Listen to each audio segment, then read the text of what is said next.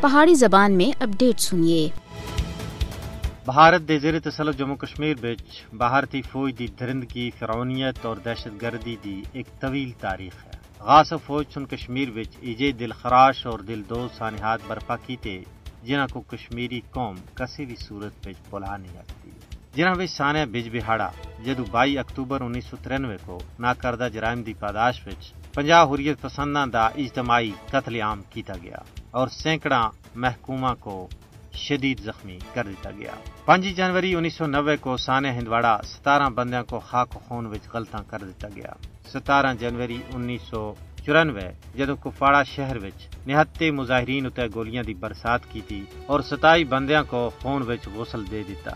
اس سانے دے مجرم جنرل بخشی جڑے آج دفاعی تجزیہ نگار بن کے بھارتی الیکٹرانک میڈیا اتنے انسانیت دے احترام دے باشن دے دے نظر آ رہے۔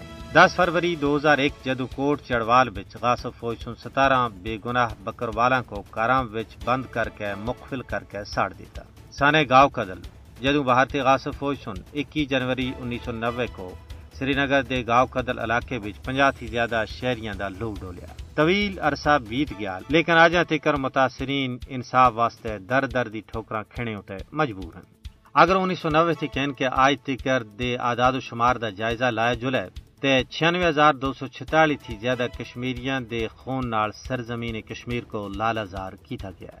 سالاں سال بیت گئے، لیکن اس قتل عام دی یاد لوکاں دے دلاں وچ ہری ہے۔ اس قتل عام دا مقصد کشمیر وچ خوف پیدا کرنا ہے۔ کشمیریاں دی بڑے پیمانے اتنے ہلاکتوں دا مقصد جموں کشمیر دی آبادی کے تناسب کو تبدیل کرنا ہے۔ سانیہ، بج بہاڑا سمیت دوئے قتل عام بھارتی فوج دے مجرمانہ ذہنیت دی یاد دوال دے رہ سن۔ اتنے یہ سلسلہ ختم نہیں ہویا بلکہ آر ایس ایس دی پروردہ بی جے پی حکومت کشمیر بچ مزید قتل عام کرنے دا منصوبہ رکھتی ہے۔ ضرورت اس گل دی ہے کہ عالمی برادری بھارتی قاتلاں کو لگام دینا وچ اپنا عملی کردار ادا کرے۔